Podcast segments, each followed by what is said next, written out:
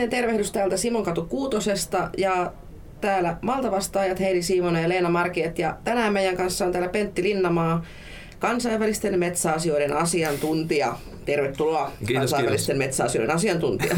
kiitos, kiitos. Mitä Pentti tämmöinen korskeahko titteli pitää sisällään näin käytännön tasolla? Öö, no käytännössä toi pitää pääasiassa noita EU-pään asioita, eli mä sitten seurailen, että mitä tota EU-ssa katsotaan näiden metsäasioiden perää, ja siihen sisältyy myös jonkin verran sitten ihan tätä globaalia, eli YK ja kehitysyhteistyö jne. Sä oot taustalta metsähoitaja, koska on metsähoitaja viimeksi kerinyt oikein metsätöihin? Öö, suoraan sanoen jo kaksi vuotta ennen valmistumista, niin siinä taisi olla viimeiset, eli siitä alkaa pikkuhiljaa olla viisi vuotta, kun on kunnolla metsässä käyty. Okei. Okay. Tämmöiset tämmöiset, tämmöiset niin kuin edunvalvontatyöt on nyt sitten sen jälkeen vieneet ajan. Joo, sehän oikeastaan ajautui vähän niin kuin puoli vahingossa. Pääsi MTKlle kesäharjoitteluun ja siitä sitten tota, no, onkin mennyt ministeriö Brysselin kautta niin täällä taas. Oh, kuulostaa mielenkiintoiselta. Mainitsit nyt on EUn tuossa vilahti jo puheessa, niin viime syksynä muistan, meillä oli tämmöinen LULU-CF mielenilmaus täällä Helsingissä, niin miksi EUta kiinnostaa se Suomen metsien käyttö niin kovasti? Mm, no ehkä se johtuu yleisesti siitäkin, että ihan näin niin kuin globaalisti, niin nykyään kaikki nämä YK-aloitteet ja tämmöiset sopimukset, ne yhä enemmän huomioi tätä metsien tärkeyttä. Eli se on nyt muuttunut tässä vuosien saatossa, että aikaisemmin niitä katsottiin oikeastaan vain raaka-aineena ja sen jälkeen niitä katsottiin vain suojeluna. Nyt kun tämä ilmastopolitiikka on tullut mukaan, niin niitä aletaan katsoa kokonaisuutena. Ja sitten tämä kuviohan menee aina näin, että kun esimerkiksi on nämä YK, YK on globaalit kestävän kehityksen tavoitteet ja Pariisin ilmastosopimus ja sitten tämä biodiversiteettisopimuksia, niin sitten EU, jotta se saavuttaa näin, niin se rupeaa niitä implementoimaan. Ja siitä tulee sitten just näitä niin kuin lainsäädäntöehdotuksia. Et siinä mielessä sen takia EUta kiinnostaa nämä Suomenkin metsät. Ja ehkä sekin tota, perusfakta, että EU saa maatalousmaata 41 prosenttia pinta-alasta, mutta metsiä 43.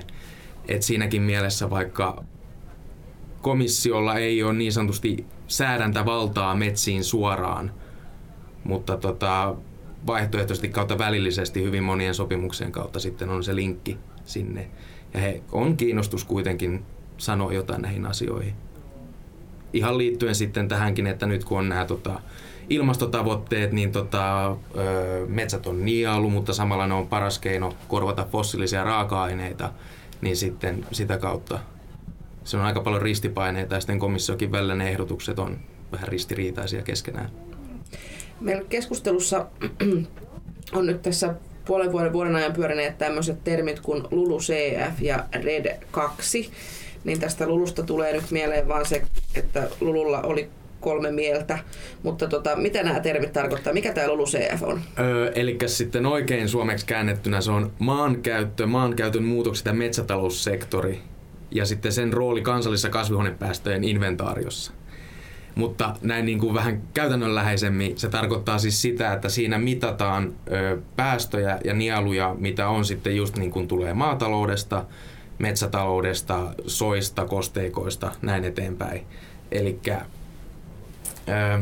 sitä vaihtoa, mitä nyt yleisesti ekosysteemissä tapahtuu, mutta koska siitä pitää tehdä politiikkaa, niin LULUCF, mikä se niin kuin olikin se niin sanottu pihvi, oli juurikin tämä vertailutaso. Ja se vertailutaso pitää asettaa, jotta pystytään vertailemaan, että kasvaako ne nielut vai ei. Ja se on sitten aikamoinen no, poliittinen päätös oikeastaan. Okei, okay, tästä LULUCFstä silloin tosiaan syksyllä meillä oli se tilaisuuskin täällä Helsingissä ja näin, niin miten siinä nyt sitten lopultaan kävi suomalaisen metsänomistajan kannalta? Öö, no suomalaisen metsänomistajan kannalta kävi hyvin siinä mielessä, että silloin parlamentilta tuli vihreätä valoa, tunnustettiin tämä niin kuin pitkäaikaisuus ja vaikka sitten neuvostosta tuli vähän kylmää kyytiä näissä kolmikantaneuvotteluissa, niin sitten hyväksyttiin just tämmöinen malli, että niin kuin ei sidota pelkkään menneisyyteen, vaan katsotaan myös tulevaan. Eli tämmöinen suomalainen aktiivinen kestävä metsänhoito sai sitä kautta niin kuin tunnustuksen. Ja kuten Tiilikainen on tainnut todeta, niin just tätä kautta voidaan sitten niin kuin mennä siihen Pariisin ilmastosopimuksen niin kuin tavoitteita mukaan. Eli se myötäilee paremmin tätä globaalia sopimusta kuin mitä oli alkuperäinen ehdotus komissiolta. Okei. Okay. Ja sitten entäs tämä Red 2, niin mitä tämä tarkoittaa? No. Onko tällekin yhtä tällainen hieno käännös no se, se, Lululle? Se on onneksi vähän yksinkertaisempi, eli se on ihan yksinkertaisesti uusiutuvan energian tota, noin tämmöinen kestävyyskriteerit kautta pake, niin kuin energiapaketti. Ja, ja ehkä siinä, mikä hyvä taustottaa, että kun aikaisemmin oli sitten tämä Red 1, joka taisi tulla vuonna 2009, niin koko tämä keskustelu, mitä nytkin on vähän käyty, kautta sitten mitä Suomessa on muutamia kipukohtia, esimerkiksi suot, mitä on ollut vähän ongelmia, johtuu siitä, että kun tuli tämä ensimmäinen esitys ja kauheasti tykättiin ensimmäisen sukupolven biopolttoaineista, niin se johti soiden kuivaamiseen ja sademetsien kaatamiseen tropiikissa. Ja tätä kautta biopolttoaineet sai Euroopassa vähän huonon maineen. Niin sitäkin kautta, kun sitten peilataan tähän, niin nyt tämä niin kuin nykyinen käytävä keskustelu vähän on historiallista syistä näin tota, kärjistynyttä. Minkä takia sitten, eikö se EU luota siihen, että suomalainen metsänomistaja tai suomalainen metsäteollisuus niin osaa tehdä työnsä oikein? Eli miten sieltä tulee näin niin kuin jopa karkeen typerän kuulosia niin kuin luonnoksia meille tarjolle? No se johtuu, ehkä, ehkä se ei tule ihan ilkeyttä, se tulee ihan sitä, että ei ole pakolti tietämystä kautta ihan tämä, että niin kuin se on vaikea nähdä niitä asioita Suomesta näkökulmasta, jos sattuu olemaan vain pari metsää, jotka on aika pieniä. Kautta niin kuin pirstaloituneita kautta he ei ole niin kuin ikinä tämmöistä suomalaista metsää nähnyt, niin he tekee päätöksiä heidän näkökulmastansa. Ja mä ehkä lähestyisin vielä näin, että kun EU:ssa on 28 jäsenmaata, ne kaikki voi nähdä omana puolueena, joka kuitenkin hakee enemmän tai vähemmän omaa etuansa. Ja koska hyvin monet on sitten maatalouspainotteisia kautta muita, niin metsiä helposti pidetään tämmöisenä tota, vaihtokauppana päätöksissä. Niin. Mitenkä paljon siellä EU:ssa, onko siellä niinku sellaista keskustelua, Eli tuleeko niin kuin edelleen tämä tällainen suomalainen metsätalous, jossa metsää käytetään käyttöomaisuutena, niin tuleeko se yllätyksenä tällaisille valtioille, joissa ehkä on hyvin tämmöistä puistomaista metsää enää jäljellä ja olemassa? Joo, siis sanotaan, että ainakin he, niin kuin heitä se ajatus niin sanotusti kausti kauhistuttaa, eikä ymmärrä, mutta se johtuu siitä, koska heidän metsävaransa on jo niin kuin tuhottu, kautta niitä ei ole, niin he pitää sitten totta kai just ne vähän metsät, mitä on, ne on puistomaisia, ne on virkistyskäyttöön, ne on suojeluun. Ja ö, ehkä hyviä esimerkkejä, mitä aina välillä on kuullut, niin tota, hollantilainen meppi oli kysynyt, että kuinka monta metsää Suomessa on. Sitten sillä että no niitä on vain yksi, mutta se on kolme neljäsosaa koko maan pinta-alasta. Ja tämmöitteitä, että saksalainen journalisti oli tullut Suomeen ja oli halunnut katsoa, että kuinka hirveitä nämä avohakkuut on. Se oli lentänyt talvella tota, noin Suomen yli ja sitten todennut ihan hirveä määrä aukkoja sen Etelä-Suomen kohdalla. Niin sitten ollut sillä, että niin, ne oli järviä. Et siis yksinkertaisesti pakotin, niin kun ei, vaan, kun ei ole nähnyt näin metsästä maata, niin se on vaikea uskoa ja ymmärtää, että tämmöinen voi toimia. Eli me tarvitaan siellä sitä omaa metsäedunvalvontaa ja myöskin tämmöistä loppausta ilmeisesti. Ju- juurikin sen takia siellä tulee aika paljon aikaa vietettyä. Okei. Okay. Tota, mikä nyt on sitten tämä päätöksenteon tilanne, eli mitä on suomalaisten metsien käytön osalta nyt päätetty ja minkälaista, niin kun, minkälaisia päätöksiä on tulossa nyt 18 vuoden aikana? Öö, no päätöksiähän on tehty jo hyvin paljon tähän EU-metsien liittyen. Ehkä voisi antaa esimerkkeinä, koska se metsät, sanotaan, että metsät on niin vanha-aikainen ekosysteemin dynaaminen kokonaisuus, esimerkiksi tota, vieraslajiasetuksia, puutavara-asetukset, Natura 2000, EUn biodiversiteettistrategia ja nyt sitten kasvamissa määrin just tämä energia- ja ilmastopolitiikka on jo niin kuin tullut tähän metsien päätöksentekoon. Niistä on tehty jo ihan direktiivejä ja muita tämmöitä asioita, mitä pitää seurata. Okei. Okay. Ja mitä siellä sitten nyt semmoisia, onko mitään konkreettista, mikä nyt vielä nyt 18 vuonna olisi niin pöydällä ja tulossa? On joo, eli tota, konkreettinen, mikä valmistuukin, on sitten toi EUn biodiver- äh, ton bio, biotalousstrategian päivittäminen. Ja sen pitäisi tuossa niin kuin vuoden loppuun mennessä valmistua ja samalla sitten komissio julkaisee noita kaskaadikäyttöön liittyviä tämmöitä parhaat käytännöt kautta teknisen paperin ohjeistuksen, mikä julkaistaan samaan aikaan. Ja sitten on EU-metsästrategian väliarviointi, mikä on myös hyvä mahdollisuus vähän niin kuin tuoda näitä ongelmia, että miten tämä päätöksenteko EU-ssa metsiin liittyen on ollut aika hajanaista eikä kauhean viisasta. Mitä nämä, mainitsit tässä jotakin, niin miten ne vaikuttaa käytännön tasolla metsänomistajan elämään? No ehkä sillä hyviä esimerkkejä, mitä on, niin öö, nyt kun esimerkiksi tämä kappi, mikä on tämä yleinen maaseutupolitiikka, niin sen alla on kanssa sitten näitä maaseudun kehittämispolitiikkaa, siellä metsätoimenpiteitä. Ja sitten valtion tukisäännöt tulee myös sieltä. Ja esimerkiksi Kemera tuki, niin tota, noin täytyy olla näiden mukainen. Eli jos siellä tulee muutoksia, jotka niin muuttaisi tätä systeemiä rankasti, niin Kemera ei välttämättä tulevaisuudessa tässä muodossa sitä ei pystyttäisi toteuttaa. Eli sitten ne tuet voisi jäädä saamatta kautta tulisi enemmän byrokratiaa.